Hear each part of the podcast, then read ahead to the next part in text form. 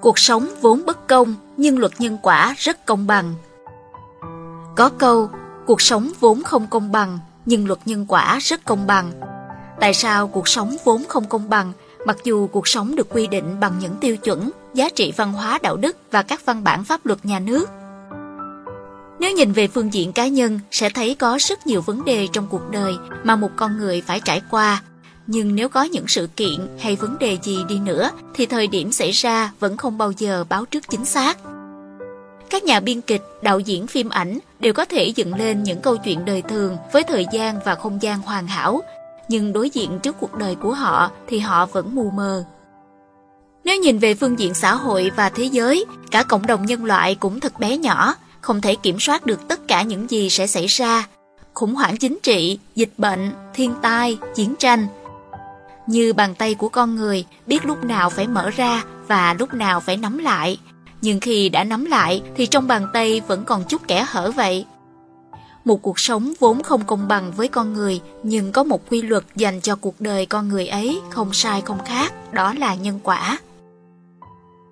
Nhân quả trong lối sống của con người bao gồm những điều tốt đẹp và những điều hết sức bi thảm.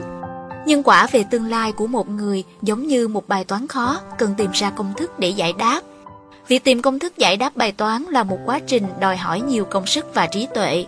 Nếu người tìm ra công thức giải được bài toán khó này trong một thời gian nhanh nhất, được xem là người có thể bắt kịp được tương lai. Nếu người nào rất khó giải được bài toán, thì xem như người đó chưa bắt kịp công thức của cuộc đời mình – Họ cần tìm kiếm nhà toán học hoặc nhà thông thái nào đó để xin nhận được sự giúp đỡ. Nhân quả dù tốt hay xấu đều tùy thuộc vào con người.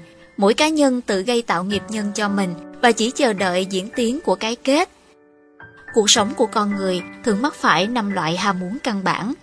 Ăn ngon, ngủ nghỉ, danh tiếng, sắc đẹp, tiền tài và con người phải sống trong bể tham dục, ưu, bi, khổ, não, bệnh tật trong mỗi thời khắc đã qua, hiện tại đến tương lai là một chuỗi tương tác liên tục. Những việc làm của chúng ta hôm nay có thể cho biết câu trả lời của ngày mai, cho dù không chắc chắn như chúng ta nghĩ. Nếu chúng ta muốn tận hưởng chuỗi nhân quả cuộc đời theo hướng tốt, tích cực, thì không còn gì bằng việc tạo ra một lối sống tốt, và lối sống tốt ấy rất cần có nguồn động lực, sự quyết tâm mạnh mẽ của chính bản thân.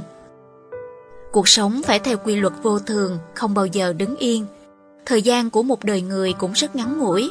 Đừng chờ đợi một điều tốt đẹp đến với mình mà phải tự tạo điều tốt đẹp trước đã bằng tất cả sự thành thật. Khi chúng ta đã có cố gắng rồi thì ít ra cũng sẽ có một nguồn lực tiếp sức cho chúng ta thêm nữa.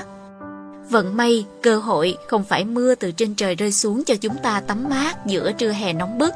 Vì chúng ta cũng biết rằng những giọt mưa không phải tự dưng mà có, nó phải hội đủ nhân duyên, được giúp sức từ hơi nước và các điều kiện khác. Thời hiện đại này, lối sống cá nhân có quá nhiều sự lựa chọn. Điểm nhấn quan trọng là ở giai đoạn tuổi trẻ cần có định hướng tốt để về sau thu được kết quả tốt đẹp. Lối sống cá nhân luôn chịu ảnh hưởng từ gia đình, nhà trường, bạn bè và xã hội. Giới trẻ ngày nay còn chịu ảnh hưởng mạnh mẽ từ công nghệ kỹ thuật số và công nghệ giải trí, phim ảnh, âm nhạc, truyền hình. Thế giới luôn chạy đua phô diễn sức mạnh của khoa học kỹ thuật, quân sự quốc phòng, tiền tệ, nhưng nếu con người sống thiếu lòng khoan dung và vị tha sẽ khiến cho thế giới rơi vào bất hạnh, bất công, xung đột, tội ác và hận thù. Một cá nhân chọn lối sống ngông cuồng, phóng túng sẽ không mang lại một tương lai sáng lạng nào cho họ cả. Một lối sống vô cảm, bất cần đối với những người xung quanh sẽ chỉ nhận cái kết không hay ho gì. Thậm chí khi ta cần sự giúp đỡ nào đó, ta cũng sẽ khó nhận được sự trợ giúp nào một cách vui vẻ cả một lối sống dựa dẫm, xu nịnh sẽ nhận lại cái kết bị nhàm chán và bỏ rơi. Một con đường tù tội luôn dành cho những người chỉ thích cách kiếm nhiều tiền thật nhanh, bất chấp mọi thủ đoạn và tàn ác. Họ sẽ nhận hình phạt thích đáng và nặng nề hơn nữa là bản án lương tâm cắn rứt. Các khía cạnh tiêu cực nhất của lối sống cá nhân là đi theo nghề nghiệp bất thiện, sát sanh, trộm cắp, buông thả trong dục lạc, rượu chè, cờ bạc, nghiện ngập, buôn người, làm ăn gian dối, buôn bán vũ khí hủy diệt mạng sống. Phật giáo khẳng định cái khổ là kết quả của những việc con người làm chứ không phải do thần linh hay một cái gì khác gây ra. Tất cả những việc làm của một người quyết định sự danh giá hay thấp hèn của người đó. Vì vậy, con người cần sự nỗ lực vượt mọi cam go để nâng cao trí tuệ và đạo đức của mình. Đức Phật đã vì lợi ích và sự an lạc cho chúng sinh mà chỉ ra những chỗ yếu kém của thân, khẩu, ý và phương pháp từ bỏ những thói hư tật xấu, tập các tính nết tốt. Những người đã có đức tính tốt rồi thì vẫn phải nâng cao các phẩm chất tốt, không phải đã tốt rồi tự mãn kiêu căng. Nói chung, có hai lối sống chính. Lối sống từ bỏ dục lạc thế tục và lối sống đầy đủ các dục của người thế tục. Hay nói cách khác, lối sống của người xuất gia và lối sống của người đời muôn màu muôn vẻ. Đối với giới xuất gia, Đức Phật chế giới để điều phục những bất ổn, bất thiện trong quá trình tu hành vì mục đích phạm hạnh và giải thoát sanh tử. Này các tỳ kheo, thế nào là học giới theo phước lợi? Là đại sư vì các thanh văn chế giới để nhiếp thủ tăng, tích cực nhiếp thủ tăng, khiến người không tin, được tin. Người đã tin, tăng trưởng lòng tin, điều phục cái ác, Người tàm quý được sống an vui, phòng hộ hữu lậu hiện tại, chính thức đối trị được đời vị lai, khiến cho phạm hạnh tồn tại lâu dài. Như đại sư đã vì thanh văn chế giới để nhiếp thủ tăng, cho đến khiến cho phạm hạnh tồn tại lâu dài. Học giới như vậy, hành trì giới kiên cố, giới hằng tại, giới thường hành, giữ gìn học giới. Đó gọi là tỳ kheo nhờ giới mà được phước lợi. Kinh Tạp A Hàm số 826 cho nên, nhờ giới mà người xuất gia có cái đẹp của lòng từ bi, cuộc sống giản dị và bình đẳng.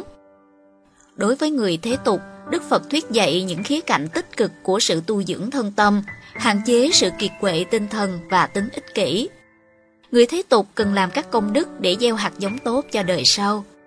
Con người giống như một hạt giống. Hạt giống này rồi đến lúc không còn là hạt, nhưng có thể tái sinh thành một cây khác từ chính hạt giống này – Giáo lý ngũ giới, bát chính đạo, thập thiện nghiệp rất giúp ích cho lối sống hướng thiện của con người. Đức Phật dạy, con người phải đi tìm trí tuệ và hãy có lòng từ bi để tiếp tục vận động cho một cuộc sống tích cực. Nhân quả luôn hiện hữu trong lối sống của con người thông qua hành vi và các mối quan hệ của cá nhân.